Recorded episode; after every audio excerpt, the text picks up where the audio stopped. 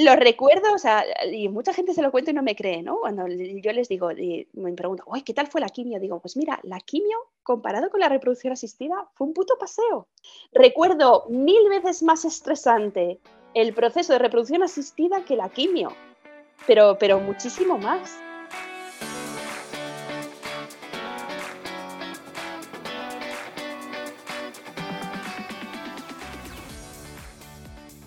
Bienvenida al podcast de FeDe Fertilidad. He creado este programa para que tú y yo podamos escuchar diferentes historias contadas en primera persona sobre las diferentes formas de crear una familia. No hablamos suficiente sobre los retos de la fertilidad. Damos por hecho que cuando estemos listas para tener hijos será fácil, pero no siempre es así. El camino puede ser largo, caro, confuso y lleno de dudas, desilusiones y dolor. Este podcast va de pérdidas gestacionales, de infertilidad, de pruebas y tratamientos de reproducción asistida, de donación de óvulos y esperma, de acogida y adopción, de crianza monoparental, de fertilidad L G B T, de la decisión de vivir sin hijos, de los costes económicos, del estrés que genera o del impacto que llega a tener en la felicidad, el bienestar o las relaciones. En definitiva, este podcast va de las formas menos tradicionales de formar una familia y cubre todas las experiencias sin filtros ni prejuicios, los finales felices, las situaciones tristes que aplastan el alma y los que aún están en el limbo. Yo soy Isa, tu anfitriona, y espero ayudarte con este programa a descubrir que no eres la única y que no estás sola. Encuéntrame en Instagram con la cuenta FeDe Fertilidad. Escucha el podcast FeDe Fertilidad en tu app de podcasting favorita y suscríbete para no perderte nada.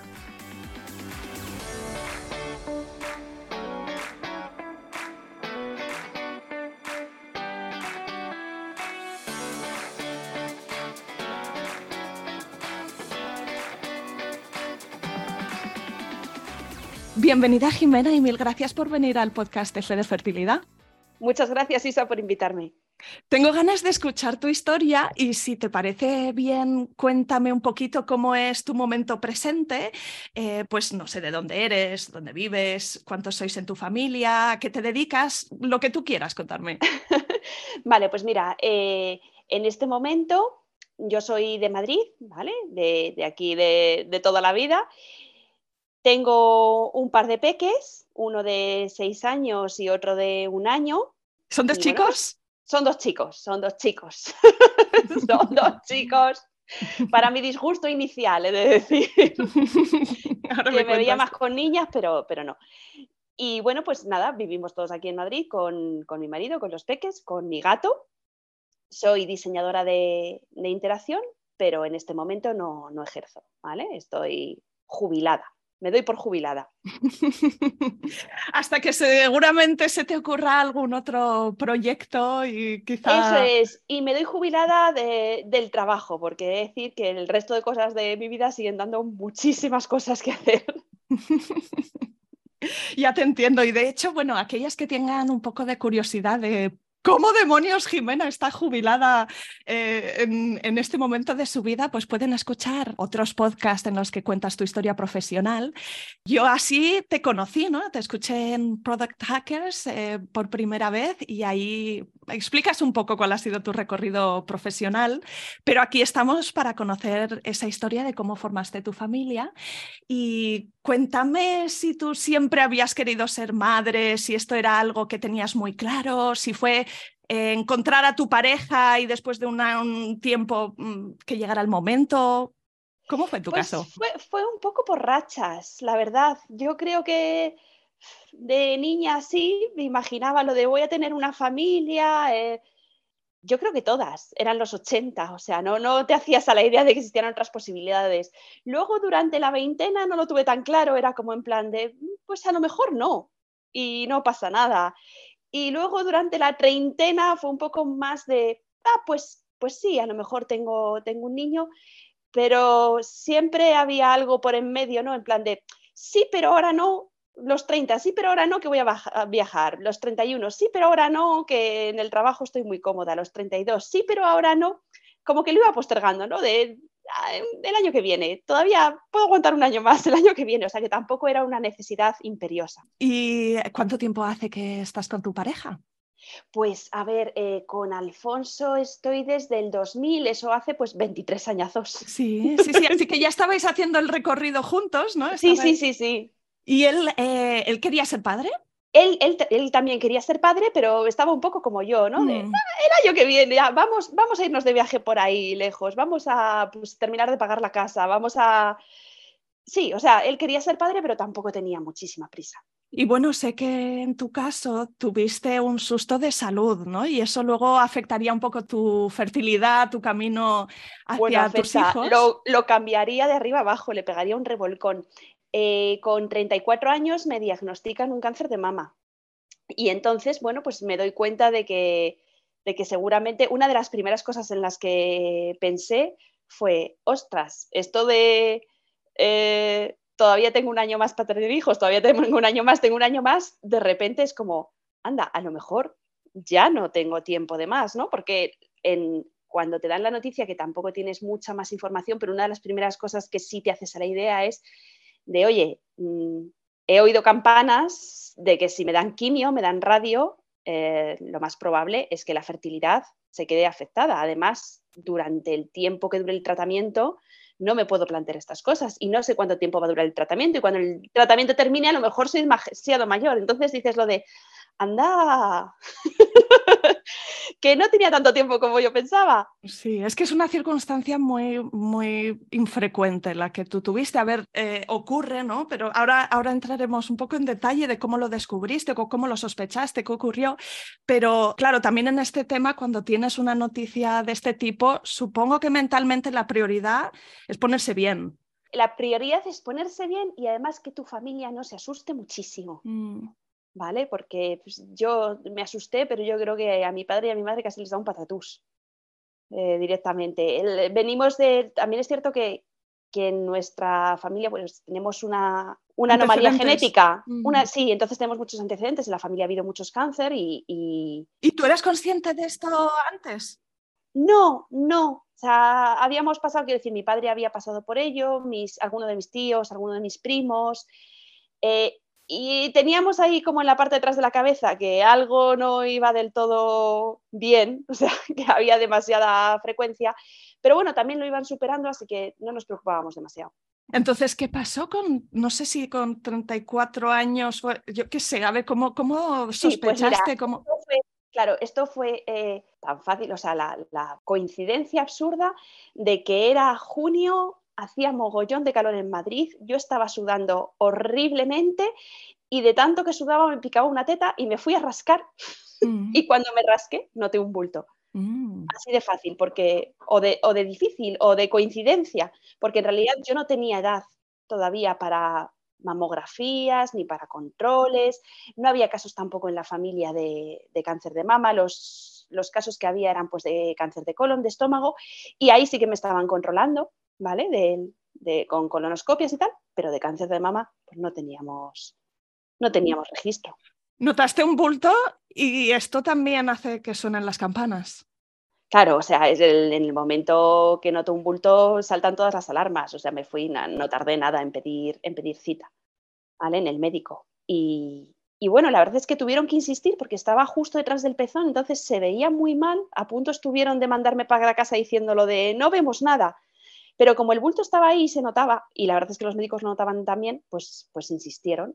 ¿Y tenías dolor al tocarlo o era solo la... No, la, la no, no, no, de... no. Sí que, que es cierto que luego pues uní un par de cabos más, ¿no? Llevaba un par de años, yo creo, notando que el, que el pezón eh, se había metido un poquito hacia adentro, ¿vale? Tenía una forma que no era muy habitual, pero tampoco era algo súper evidente como para eh, asustarse mucho. Y sí que a veces cuando me acostaba eh, me despertaba un pinchazo en el, en el pecho, pero me había pasado a lo mejor tres veces en un año. O sea, en plan de, pues, me he apoyado mal, me... O sea, no me había asustado en absoluto, pero en absoluto. Son las cosas que solo a posteriori eres eso. Capaz de ver atrás, que esto quizá era una señal, pero en el momento... Pero en claro. el momento nada, o sea, completamente descartado.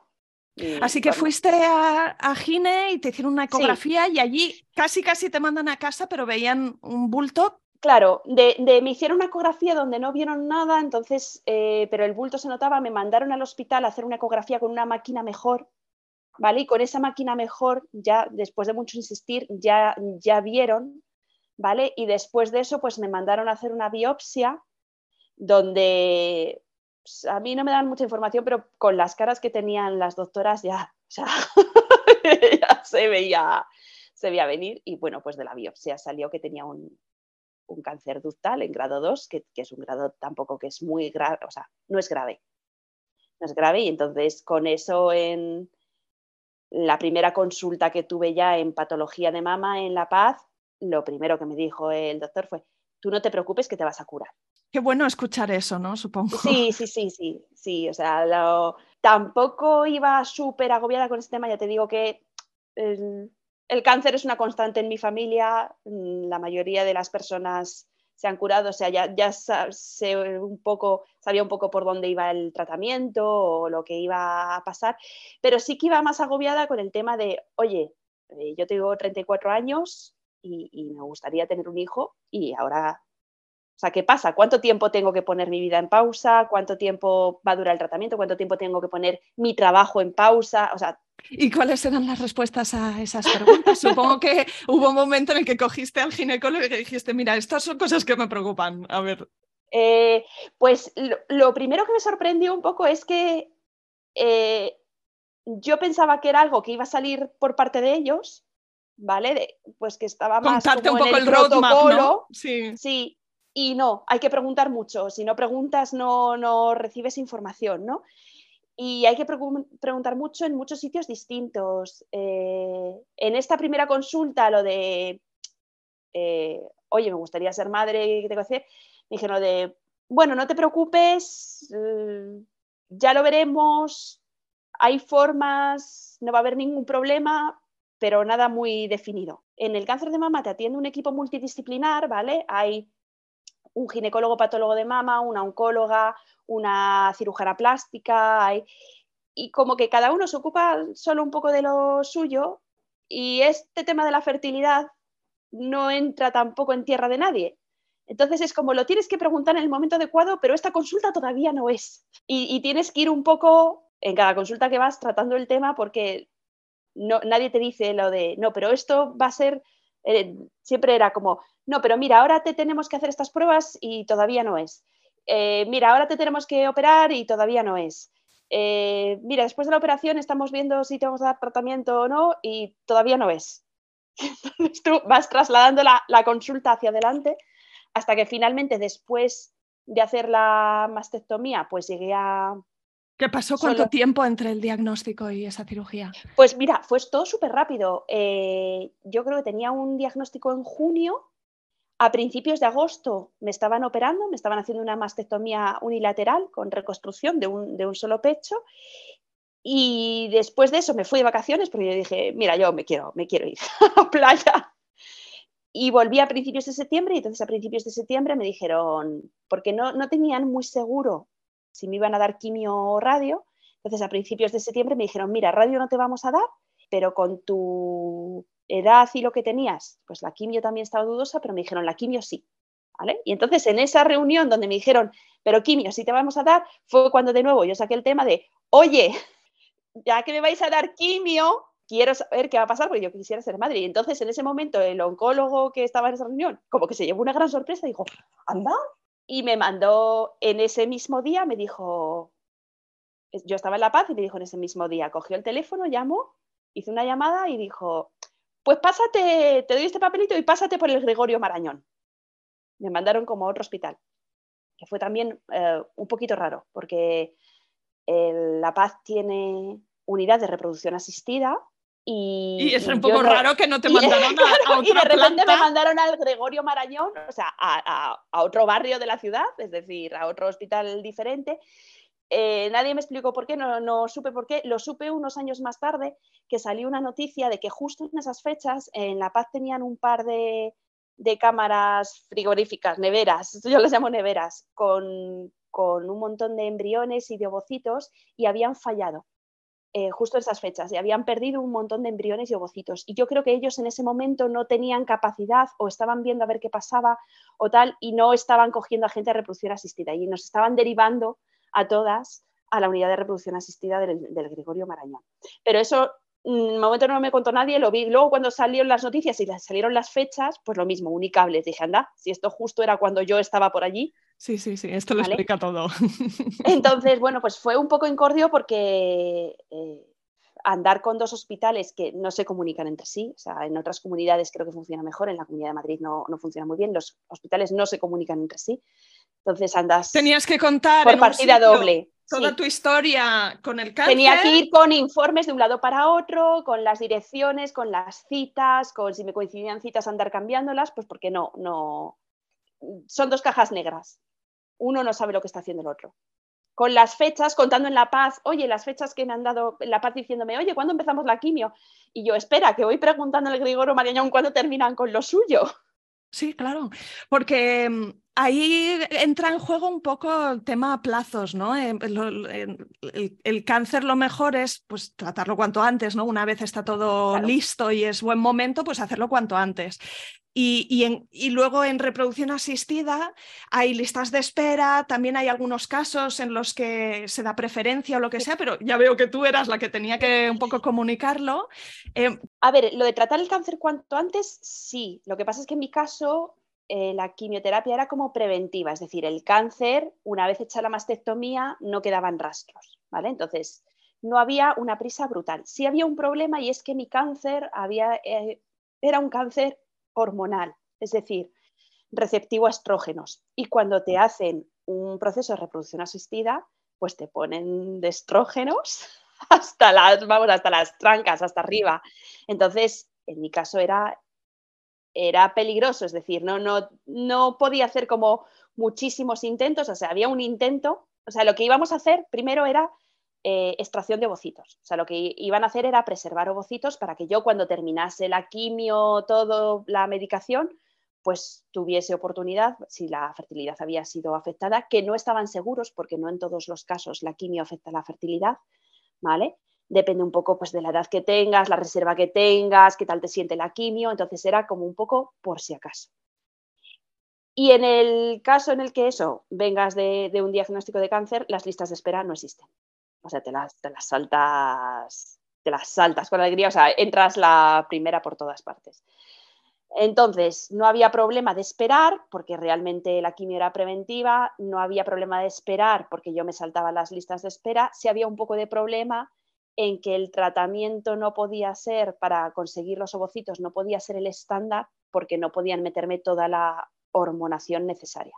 Sí, y decías que se tenía que limitar a un único ciclo y era en plan ahí a está, ver qué sale. Era está, es lo que saquemos a la primera, Con un eso... poco es lo, que, es lo que hay, te venían a decir, ¿no? Sí. Eh, luego...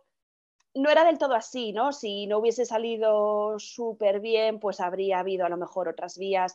Pero lo que te daban a entender en ese momento era, mira, no podemos hacer... Tampoco había una supercomunicación, porque claro, eh, la gente de reproducción asistida no podía evaluar con el oncólogo, decir, oye, pues qué le conviene más en su caso, vamos a ver, podemos hacer una, podemos hacer dos. Siempre me he encontrado con esa incomunicación entre las, eh, los doctores de reproducción asistida y los doctores de oncología. Entonces, eh, los de reproducción asistida me decían a lo mejor lo de, pues, a lo mejor podemos hacer un par de intentos y cuando yo pasaba por la, eh, por la otra consulta de oncología, pues me ponían cara de uva pasa y me decían, es que en tu caso... Y era como, ojo, pues hablad vosotros. Sí, claro. Sí, sí, sí. Así que, bueno, supongo que empezaste con un ciclo de estimulación. Eso es, con las agujas, con un ciclo de estimulación, con, con pastillas. Pues a, la vez, a la vez de las agujas tenía que tomar otra medicación que hacía que los estrógenos no me subieran demasiado.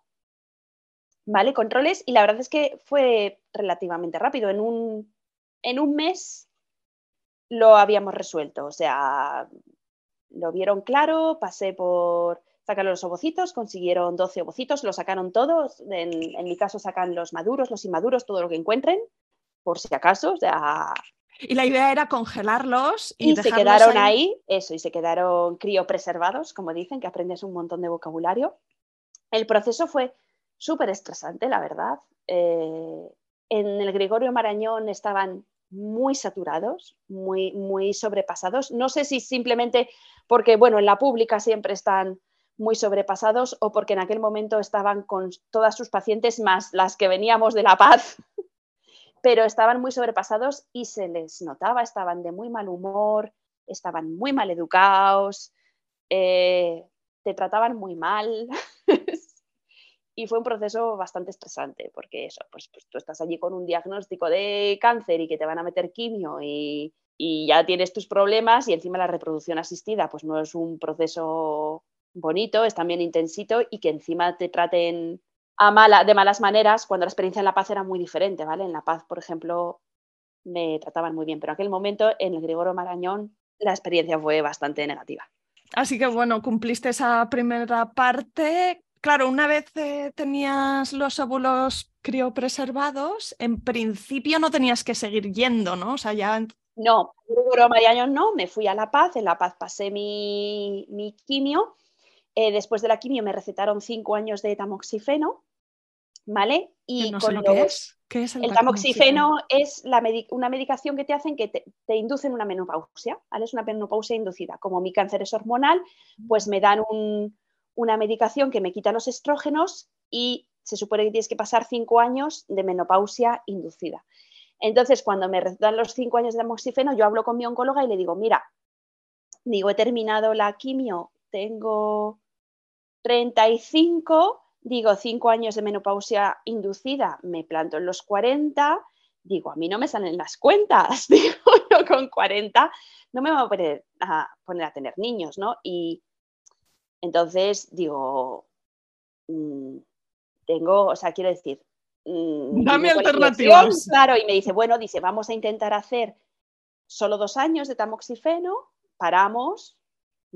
intenta ser madre y luego reanudamos el tamoxifeno, ¿vale? Dice, no es, lo me, no es lo mejor que se puede hacer, o sea, lo ideal son tomar los cinco años de tamoxifeno seguidos, dice, pero el tamoxifeno al final es para reducir las probabilidades de recaída, o sea, tú curada estás, es, es una medicación que se da para reducir las probabilidades de recaída.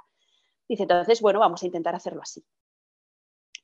Y yo me tomé un año de tamoxifeno y cuando me tomé un año de tamoxifeno, pues a mi padre le diagnosticaron un, un otro cáncer. Mi padre ya había tenido un cáncer de colon con cincuenta y dos que, que le curaron. Luego tuvo otro cáncer de pulmón eh, unos años más tarde, no relacionado con el de colon, ¿vale? Un, un nuevo...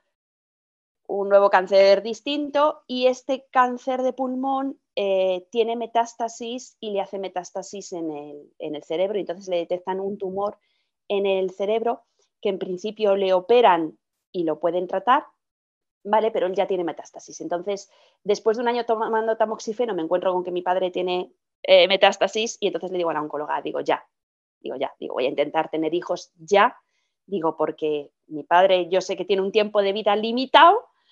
Y, y pues me gustaría que conociera a, a su nieto, a su nieta, ¿vale? Que, porque él siempre había querido, es más, se había puesto, cuando yo cumplí treinta, se puso muy pesado con lo de ¿cuándo vas a tener niño? ¿Cuándo vas a tener? ¡Ay, papá, déjame en paz! ¿Verdad? No soy un útero con patas, eh, olvídate, déjame tranquila. Jo, pero ¿cuánto habías vivido ya en esos cinco años desde ese claro, momento, ¿no? O sea... Claro, y entonces dije, bueno, pues venga, vamos a intentarlo ya. Y, y, y Jimena, ese año de menopausia inducida, ¿cómo fue? Eh, ¿Horroroso? Pues, pues, ¿no tan malo? Una menopausia, o sea, es decir, con sofocos, con... No, no, no fue tan malo. Bueno, lo peor, los sofocos y el estreñimiento, de verdad, el estreñimiento salvaje. Pero mmm, yo no me noté muchos cambios de humor o mucha bajona. Mi marido dice que sí, que sí, que sí que se notaba un poco más. Eh, pero bueno, no, no, no, no, no fue, no lo recuerdo súper horrible. Es decir, tenía asumido, también lo comparabas, quiero decir, lo comparabas con, pues, con la operación, con la quimio, con, con la alternativa, y decías lo de no, no, esto, esto es un paseo. A veces es la capacidad esa de poner las cosas en, en perspectiva. Claro, en perspectiva, ¿no? Según... sí. Sí, sí, no, no fue muy duro. Entonces, bueno, pues eh, yo hablo con la oncóloga, le digo, mira, llevo solo un año de tamoxifeno, pero tampoco le dije, puedo parar, ¿no? Yo dije, llevo un año de tamoxifeno y paro aquí. También ellos te dejan siempre muy claro que la última decisión, ellos te dan la mejor información que pueden, pero la última decisión es tuya. ¿Vale? Entonces le dije, yo paro aquí. Y ella me dice, bueno, dice, antes de volver a reproducción asistida, que, que te van a meter un chute de estrógenos, que en tu caso son peligrosos, pues inténtalo por la vía natural, que con tu edad y en tu caso hay mucha gente que lo, que lo consigue. Y bueno, yo me puse a intentarlo por la vía natural. Fue un poco un error, porque en ese momento lo que la oncóloga me tenía que haber dicho, o si yo hubiera reproducción asistida, lo que me habrían dicho es, espérate, te vamos a hacer unos análisis, vamos a ver cómo andan tus valores de... ya no me acuerdo el nombre, en su día me lo sabía todo, del H C G, o sea, todo esto, o sea, cómo andan tus valores para ver realmente si eres fértil o no eres fértil. Pero como la oncóloga tampoco era su campo, ella lo que sabía es que ya había tenido pacientes que con mi edad y tal, luego pues habían conseguido quedarse embarazadas de manera natural, me dijo eso. Y yo estuve seis meses intentándolo de manera natural y aquello pues no funcionaba. Y entonces ya me fui a reproducción asistida y me dijeron, espérate, que lo que hay que hacer es un análisis de sangre para ver cómo vas. Y de la antimuleriana, quizás claro, sería. Eso, eso y todas esas cosas. Pero bueno, me hicieron los análisis y me dijeron, mira, tú de natural no vas a ninguna parte. Que dices, jolín, ¿y para qué llevo seis meses aquí mareando la perdiz? Y bueno, lo bueno es que de nuevo entras en reproducción asistida, entras sin listas de espera, ¿vale? Una vez que ellos ya tienen allí tus ovocitos. Y entonces entramos en el proceso pues de descongelar ovocitos e intentar conseguir embriones. Y empezamos pues en la cuenta esta, que yo tampoco la conocía, ¿vale? Eh, seguían siendo, seguían desbordados en el Gregorio Marañón, seguían siendo muy bordes y muy desagradables.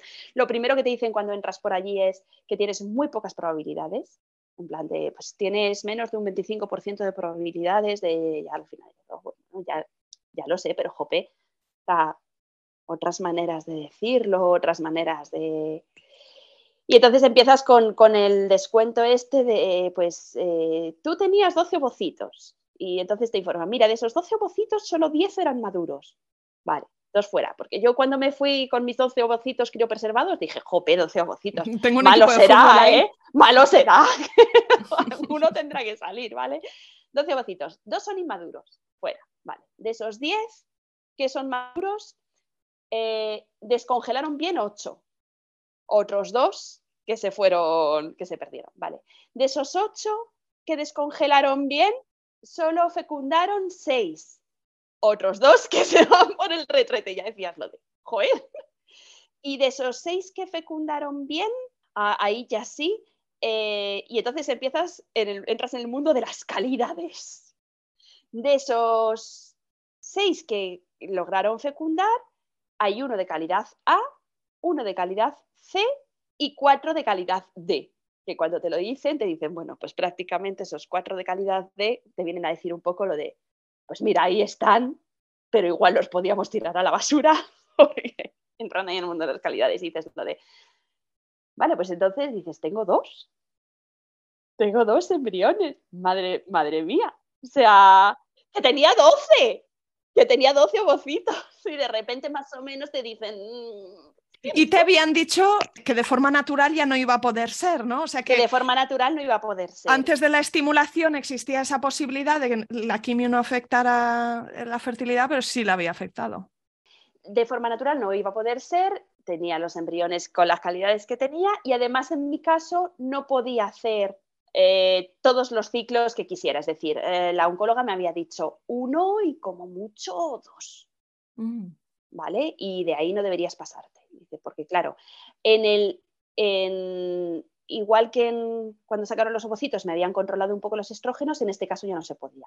O sea, aquí sí que me tenían que meter estrógenos a punta pala, ¿vale? Y además eh, me encontré en una situación que es cíclica, porque ya me la he comido dos veces, que es que por alguna razón absurda había escasez de estrógenos en España. Sí. tenías que recorrer farmacia tras farmacia para conseguir la medicación que te habían mandado. Entonces, tenías que meterte X estrógenos durante el ciclo y ibas a una farmacia y no lo tenían, ibas a otra farmacia y no lo tenían, y entonces y tenías que ir farmacia tras farmacia preguntando si tenían la medicación que te habían recetado, porque la necesitabas tomar en unas fechas determinadas, porque si no, no te podían poner los embriones. Y en mi caso además no era lo de, bueno, pues este ciclo lo paramos a la mitad y ya tiramos el siguiente, porque yo ya me había metido unos cuantos estrógenos y era como, mira, o sea, yo estoy jugando a la ruleta rusa, yo estoy metiendo balas aquí en la recámara y girando la ruleta a base de meterme estrógenos. Entonces fue súper estresante eh, por con, porque no conseguía la medicación. Es más, al final terminé con parches, o sea, primero me mandaban mediestra, la mediestra estaba agotada y entonces tenías que ir allí eh, sin cita a reproducción asistida, conseguir esperar en la puerta para conseguir que te atendieran, que decirles que no encontrabas la medicación, que te mandaran otra, la otra había que comprarla en grandes cantidades, también se iba agotando porque estábamos todas en esta situación. Entonces en las farmacias te decían, no, pues justo ha venido una antes que tú y se ha llevado todo lo que había. Entonces yo recuerdo un momento que había estado con el coche de farmacia en farmacia por la ciudad y que volví a, a casa y aparqué el coche en el garaje y me senté delante del volante del coche y me eché a llorar. En plan de, de madre mía, tenía miedo porque me estaba metiendo estrógenos. Además te estás metiendo estrógenos, con lo cual pues tu estado de ánimo es eh, variable. El proceso de reproducción asistida estaba siendo súper estresante. Eh, mi padre tenía un eh, tumor cerebral y además había cometido el error de informar a la gente, bueno, pues a la familia que, que, que iniciaba un proceso de reproducción asistida, y entonces estaban preguntando cada dos por tres y diciendo estas cosas tontas que tú en el momento no sabes, pero que luego ya pues les educas de ¡ay, qué bien! ¡Ay, pues eh, me pido dos, dos princesas! Decía mi madre.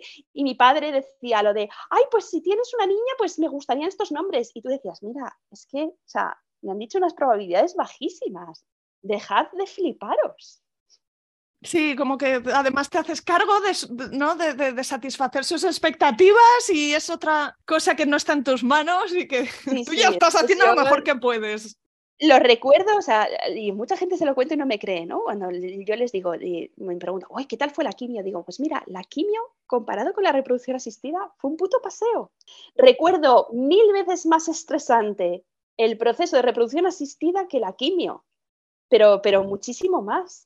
Un horror. Bueno, llegamos a eh, la implantación de, o sea, los embriones, pues ya hacemos el ciclo, consigo la medicación a base de pastillas, parches, recorrer la ciudad en coche, preguntar en las farmacias. Pues me ponen un embrión de calidad A y un embrión de calidad C, y esos primeros pues son un, un embarazo bioquímico, es decir, que el, el da positivo, el test de embarazo da positivo, pero no, pero no se quedan. O sea, empiezas a sangrar y no, no hay embarazo. Y ahí viene otra cosa de la que no te han informado, que no te dan muchas tal, y es que como tú vas hasta arriba de hormonas, pues empiezas a sangrar y no paras. O sea, yo me tiré cuarenta días sangrando. Yo dije, ¿pero esto qué es? O sea, que no es un proceso eh, natural, ¿no? Y además, pues eso, eh, todo el mundo preguntando, diciendo a todo el mundo que no ha salido bien. Eh, yo... que ya me aprendí, o sea, yo dije, bueno, cuando fue un embarazo bioquímico, que lo pasamos muy mal, yo lloraba como una magdalena, mi marido me decía, oye, si quieres vamos a un psicólogo, tal, eh, yo lloraba también como una magdalena porque estaba hasta arriba de hormonas, o sea, y porque tenía mucha presión familiar. Entonces, aprendí la lección, yo dije, bueno, vamos a intentarlo una segunda vez, pero a mi madre y a mi padre les dije, no lo voy a intentar más. Dije, aquí se acaba, o sea, yo lo que le dije a todo el mundo es, no lo voy a intentar. Esto ya era una cosa entre yo y mi marido. Y nada, pues fuimos a una segunda vez, ya con todo el estrés. Con los embriocitos de estos de con calidad los de, D. ¿Sí? Con los de, vamos a tirarlos a la papelera. Vamos con los de calidad D. Y, y fuimos una segunda vez, ya sin la presión familiar, ya solo con la personal y con la... Y con, y con lo, el mal... el maltrato, entre comillas, del hospital. Y bueno, esta segunda vez pues sí que tuvimos suerte y de los dos embriones de calidad D implantó uno. Así que también decidisteis poner dos. Sí, pues eh, como no tenía infinitos intentos, yo decía, pues todos los que entren. Vamos a intentarlo si no es uno, porque si no te... Es cierto que en la sanidad pública ahora son, insisten mucho en lo de poner uno solo, ¿no? Y yo tampoco quería mellizos ni gemelos, no, por Dios, o sea, no, no quería dos, pero decía lo de, bueno, yo no tengo, yo no puedo hacer tres y cuatro y probar y probar. Entonces, pues vamos dos en dos. Sí, es cierto que dicen que luego uno se ayuda al otro y esas cosas, pero bueno, al menos de los dos, estos de vamos a tirarlos a la papelera no sirven para nada. Uno se quedó. Y luego una de las doctoras me decía, ay, sí, es que esto de las calidades no importa tanto y es cierto que os estresa mucho, no deberíamos decíroslo. Y yo como, venga, hombre. Claro, sí, sí. Posterior y cuentas esta historia. O sea, el de calidad A no se pudo quedar. Y el de calidad B aquí está agarrado con uñas y dientes. Mm, y ahora tiene seis años. Y ahora tiene seis años. y, y bueno, pues nada, tuve un, un buen embarazo, entre comillas, es decir, no tuve problemas... Sí que tuve una primera fase muy estresante porque, bueno, pues tú sabes que puede haber una pérdida gestacional y en el caso este de que no tienes más oportunidades, dices lo de madre mía. Decías antes que también tú tenías ilusión de que fuera una niña, ¿no? Inicialmente. Sí. eh, es cierto que pasamos por el análisis genético eh, enseguida, o sea, fuimos a la privada y lo pagamos porque yo dije, bueno, yo, yo quiero quedarme más o menos, o sea, quiero decir, no quiero estar todo el embarazo comiéndome el, el coco con historias. ¿En relación a que el, el bebé tuviera este mismo gen que tú o, o, no, eso, o en general? No, porque eso ya me lo analizaron, eso me lo analizaron ya cuando Xoel había nacido y además no es algo que cubre los análisis estándar de genética porque es algo que hay que buscar muy específicamente. Pero en, en no, que tuviera cualquier tipo de pues eh, anomalía genética, de tripsomías, de, de problemas de alergia. Sí, grandes yo, síndromes. Sí, yo quiero eh, hacer el embarazo tranquila, que ya bastante estrés he tenido, y entonces lo hicimos enseguida, y en cuanto abrí el sobre, pues ponía lo de, pues, lo de niño, y dije, ¡ah! Que luego, que yo lo sé, que te da igual, que luego nacen, que les quieres muchísimo, que no te los imaginas de otra manera, que tal, pero yo en aquel momento dije, ¡ah! Yo quería una niña. Y, y nada, fue un embarazo mmm, normal, sin ningún problema, de, sin ningún tipo de Ningún problema, gran susto ya allí. De... Ningún gran susto. Me lo llevaron además eh, con mis antecedentes, pues me lo llevaron en la consulta de La Paz de alto riesgo, que bueno, pues te tienen súper atendido, haces como el doble de análisis que el resto de la gente, el doble de controles que el resto de la gente y la, y la doctora de la consulta de alto riesgo me decía, si tu embarazo no va a tener ningún problema, dices, tu embarazo no es de riesgo, dices, de riesgo eres tú, pero bueno, dice, pero vienes aquí por protocolo. Es cierto que era, fue quizás un poco más estresante, pues porque en la consulta de alto riesgo las mujeres que van embarazadas tienen problemas muy grandes, entonces pues yo cuando iba allí estaba esperando en la sala de espera, las mujeres que iban delante mío, pues muchas salían llorando a moco tendido de la consulta, que no es lo habitual, pues tú vas normalmente a controlar el embarazo a una sala de espera llena de mujeres embarazadas felices y yo, pues mi sala de espera, la tónica era completamente, yo iba tranquila porque yo sabía que con lo mío no había ningún problema, pero veía salir a, y entrar a gente pues, muy, muy, muy, muy, muy agobiada. Y bueno, pues por esa razón también el segundo embarazo decidí eh, ir a otro sitio y no, y no. Que fueron súper amables, que fue todo maravilloso, pero dije, voy a ir a un lugar más feliz. Entonces yo me imagino que te seguían haciendo también controles oncológicos y quizá sí. Después de nacer tu hijo mayor eh, retomaste... El... Ahí está, volví al tamoxifeno. Bueno, después de, de la lactancia. Porque el tamoxifeno no, no lo puedes tomar durante la lactancia porque pasa la leche y pasa al bebé. Entonces, bueno, le di... Ese también fue un, un tema complicado porque yo solo tengo un, sol... yo tengo un solo pecho, solo tengo una teta y entonces yo preguntaba mucho en el hospital de, oye, yo le quiero dar el pecho pero solo tengo uno. Y nadie sabía muy bien aquello cómo, cómo funcionaba, ¿no? Pues me decían, no, pues debe ser un poco como si tienes gemelos, ¿no? Un bebé, una teta. Pero nadie me decía, pues me decían, pues inténtalo y, y, y eso hice, pues intentarlo y tiene sus peculiaridades. Claro, tendrá, por un lado, claro, se te ingurgita una teta que se te pondrá... Claro, y no tienes la otra, y no tienes la otra. Entonces, eh, se lleva toda la tralla, Mm. Cuando dices esto de, jope, me duele el pezón o tengo una grieta, pues le doy en la otra. Pues no tienes la otra. Pero, pero pues las mamás que tienen dos, pues les pasa un poco lo, lo mismo. Bien, o sea, bien, me costó un poco al principio, yo creo que como todo el mundo, pero y pues tiré de pezoneras y tal, y al final fue bien. Fue, y además fue lactancia mixta, me, me dijeron en el hospital de...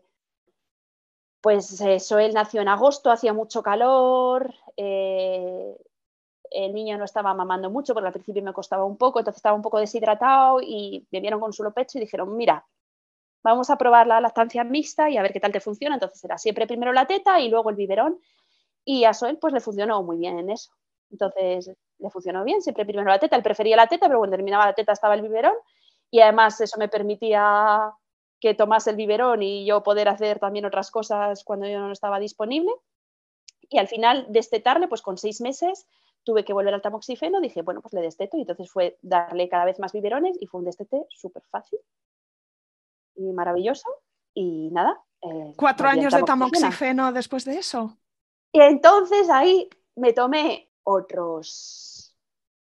Es que llevo la cuenta del tamoxifeno fatal. Creo que me tomé otros dos años y medio de tamoxifeno. Y entonces me llamaron de, de me quedaban dos, dos embriones congelados que, bueno, si habíamos hablado mi marido y yo, en plan de uno está bien, nos plantamos, eh, da mucho trabajo, aquí estamos estupendamente, de lo que queríamos, tal y cual. Pero bueno, resulta que Xoel cumplió tres años, empezó con el cuento de quiero un hermanito. Yo, ¿de dónde has sacado esto? Aquí no hemos hablado de hermanito nunca. Y me llamaron de una, de una, a una revisión al Gregorio Marañón, y además eh, llevábamos un tiempo pensando qué hacemos con los dos que quedan, ¿no? Porque las opciones eran o tirarlos directamente a la basura, o en su día donarlos para la investigación, pero ya no, ya no los querían para investigación porque por el camino habían descubierto cómo sacar células madre de otro sitio que no fueran los embriones, entonces ya no estaban interesados en los embriones, en el mundo de la investigación. Y la otra opción era donarlos a otra pareja, que por un lado dices, joder, genial, que alguien pueda tener la oportunidad, y por, pero por otro lado dices lo de, voy a tener un hijo mío ahí andando por el mundo genéticamente como yo, hijo mío no, una persona genéticamente como mi hijo, pero era todo como un poco raro y no sabíamos qué hacer. Y entonces me llamaron a la revisión del Gregorio Mañón y le dije a mi marido, digo, ¿probamos? Yo qué sé. O sea, también Xoel ya estaba en una época muy buena, tienen tres años. O sea, para mí, en la época bebé y un año y dos años había sido la travesía del desierto. O sea, los bebés, no soy una persona que le flipen los bebés, no soy una persona que le flipen los niños. O sea, me, me flipan mis hijos, pero... Eh, de llevarme bien con niños, me llevo bien con los niños más mayores, ¿no? O sea, de cuando ya puedes hablar con ellos. Entonces, se me hizo eterno lo del bebé, o sea, se me hizo eterno, súper aburrido, pero de repente Xoel tenía tres años y era una personita como súper maja, ¿no? Empiezan a ser graciosos, divertidos, a hablar, tal, y en ese momento dije, oye, pues otro como este, otro como este sí. Sí que lo visualizó, sí que cabe aquí. Sí, sí. El, y entonces pues dije lo de, oye, vamos a probar, y mi marido dijo, lo de, joder, volver a la casilla de salida con los pañales, los tal y no sé qué, y como que medio le tangué, le dije lo de, hay muy pocas probabilidades. Y dijo también lo de, jope, parar el tamoxifeno, otra vez los estrógenos, es cierto que, o sea, en mi caso no, no va tan a la ligera, pero bueno, dije lo de, mira, estoy súper controlada ahora mismo, tengo revisiones cada seis meses, con oncología, con patología de mama, tengo mamografías, tengo análisis, tengo tacs, tengo, o sea, tengo una carpeta ahí llena de cosas, digo, si sale cualquier cosa, digo, lo van a detectar enseguida. Y nada, pues fuimos a probar y la experiencia fue completamente diferente, porque en el Gregorio Marañón no estaban saturados, habían mejorado muchísimo los procesos, era todo el mundo súper amable, pero me volví a encontrar con la escasez de estrógenos cuatro años y medio más tarde, volvíamos a estar en el mismo punto.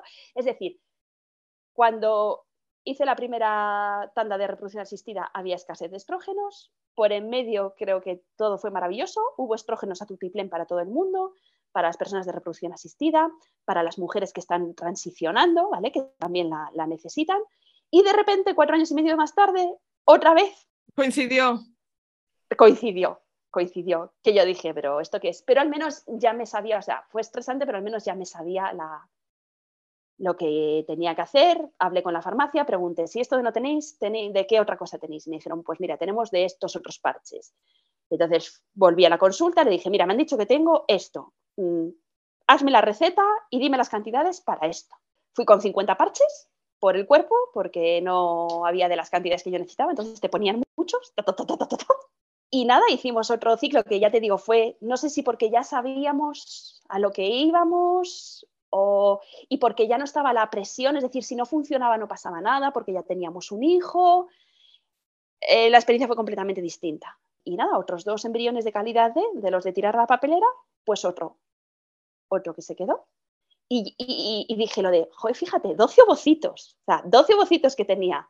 Dos que no eran maduros, dos que no descongelaron, dos que no fecundaron, eh, cuatro que no implantaron. O sea, al final de los docitos, dos, dos niños solo, ¿vale? Que, que tú cuando te dicen doce piensas lo de lo, lo que quiera, puedo montar una guardería si me da la gana. De hecho, en perspectiva y conociendo muchos casos, eh, tener dos hijos que nacieron sanos a término sí, y sí, todo de sí, es toda una lotería, vamos. Es que te toqué la lotería dos veces y, ya, y además el segundo... Ya me, me planté en los cuarenta ya, cuarenta y uno creo que tenía cuando nació. ¿Y la experiencia con esta segunda maternidad está siendo también distinta de la primera?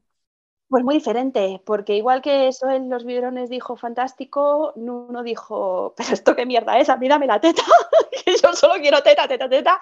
Y está aquí, que yo tenía que haber parado, yo le quería destetar con seis meses y aquí está con dieciséis enganchado a la teta, que yo lo tengo que destetar porque tengo que volver al tamoxifeno porque me queda un año y medio, algo así, me queda un año y medio tamoxifeno y además me tienen que operar porque me tienen que cambiar la prótesis del pecho y tal, no sé qué, y estoy aquí que le tengo que destetar y que no hay manera, o sea, es, es un yonki, o sea, pero de los que chillan, ¿eh? O sea...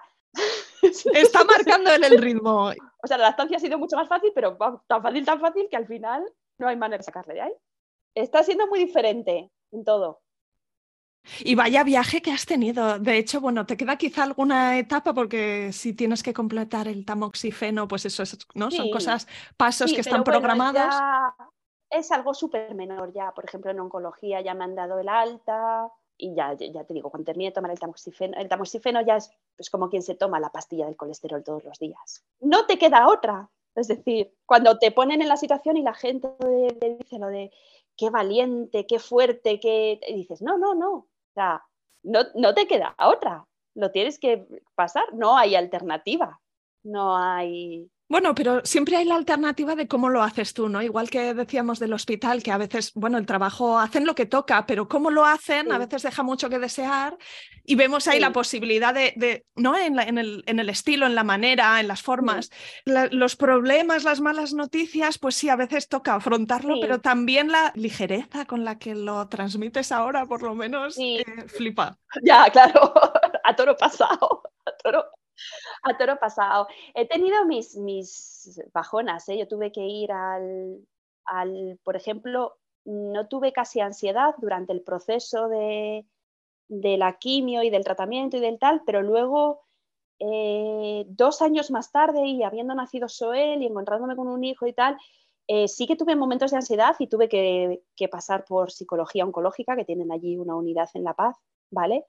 Eh, también falleció mi padre, eh, entonces eh, pues eh, tuve que pasar un momento por, porque de repente me dio eso, me dio la ansiedad y el miedo por el cáncer tal como mm, tres años más tarde de estar curada.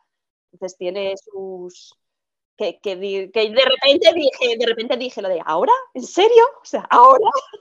Sí, que también hay como un modo supervivencia que se activa, sí. ¿No? Y que cuando estás en él no tienes tiempo a lo mejor de, de procesar cómo te sientes, ¿no? Porque además incluso sí. Estás sosteniendo las emociones de las personas a tu alrededor sí. Para que ellos no se asusten, que has empezado diciendo eso también, ¿no? Sí, sí. Y, y que a veces el tren te, te alcanza en un momento muy poco esperado, estás, yo qué sé, tres años después y, y, y recuperada y ahí de pronto... ¿Te das cuenta de la gravedad de las cosas? ¿O? Sí, Sí, y te entra el miedo y empiezas por las noches al run run, también tienes un hijo y empiezas a pensar lo de, pues eso, y, y, y si me pongo enferma otra vez, y si, y si se queda él solo, y si, le, y si se queda él enfermo, y de repente dices, joder, yo, una de las cosas que cuando la gente me pregunta lo de, ¿qué tal la maternidad? Digo, pues, pues eso, pues muy bien, muy bonito, muy bien, muchas partes, pero una de las cosas que menos me gusta es, eh, yo este nivel de preocupación, cuando tienes, un, cuando tienes hijos, este nivel de preocupación de qué les puede pasar, no lo tenía antes. Y es una losa muy jodida, ¿eh? Que no estás todo el día, a ver, que yo no estoy todo el día ahí pensando qué le va a pasar, pero, pero ese rollo cuando se ponen un poquito enfermos o cuando le ves triste del cole o tal, esa preocupación de repente de, de alguien que está a tu cargo y que le quieres muchísimo, yo antes no la tenía. Por mucho que quieras a tus padres, tal, es distinta, es distinta, es una losa que yo antes no tenía y que yo creo que de la maternidad es lo que menos me gusta.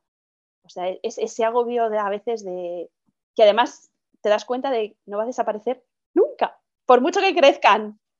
¿Y qué es lo mejor de, yo, de Xoel y Nuno? Ver, ver que son personas propias, independientes, que tienen cosas que son tuyas y que tienen cosas que, no, que salen de la nada. Eso, que, que no sé, que, que pues eso, que, que son personas que has hecho tú, pero que también son, tienen su propia personalidad y su propia forma de ser y sus propias cosas y su imaginación y su... Sí, esto mola mucho estar al lado, ¿verdad? Ir viéndolo desde, sí. desde, desde fuera y, y flipar, porque... Están en una buena fase, Xoel está en una fase muy buena, con, va a cumplir seis años, pues eso, le gusta dibujar, que hay imaginación, tal... Y Nuno, bueno, pues Nuno tiene dieciséis meses y ya pasará. ya pasará.